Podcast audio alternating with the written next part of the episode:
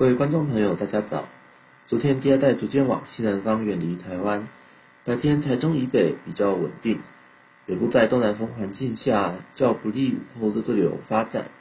午后对流主要在中南部到彰化、台南之间发展出来，有局部剧烈的雷雨出现。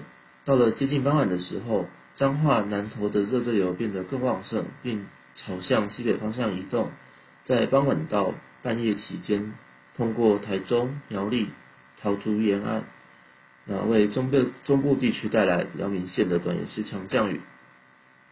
而迎风面地区的恒春半岛、台东还是不定时都有短暂雨出现。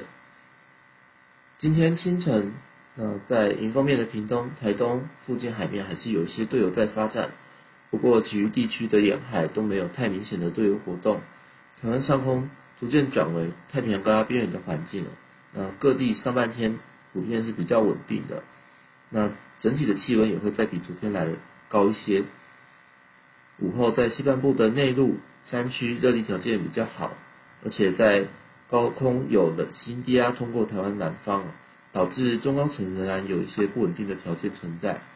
预估下午时段的热对流会比昨天来的明显。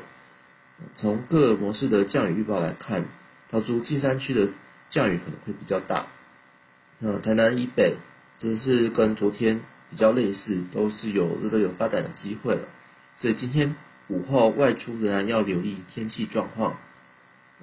预估明天后天两天的天气形态还是比较类似，不过南方的水汽量不像这几天来的这么多，那大气结构也会再稍微转稳定一点。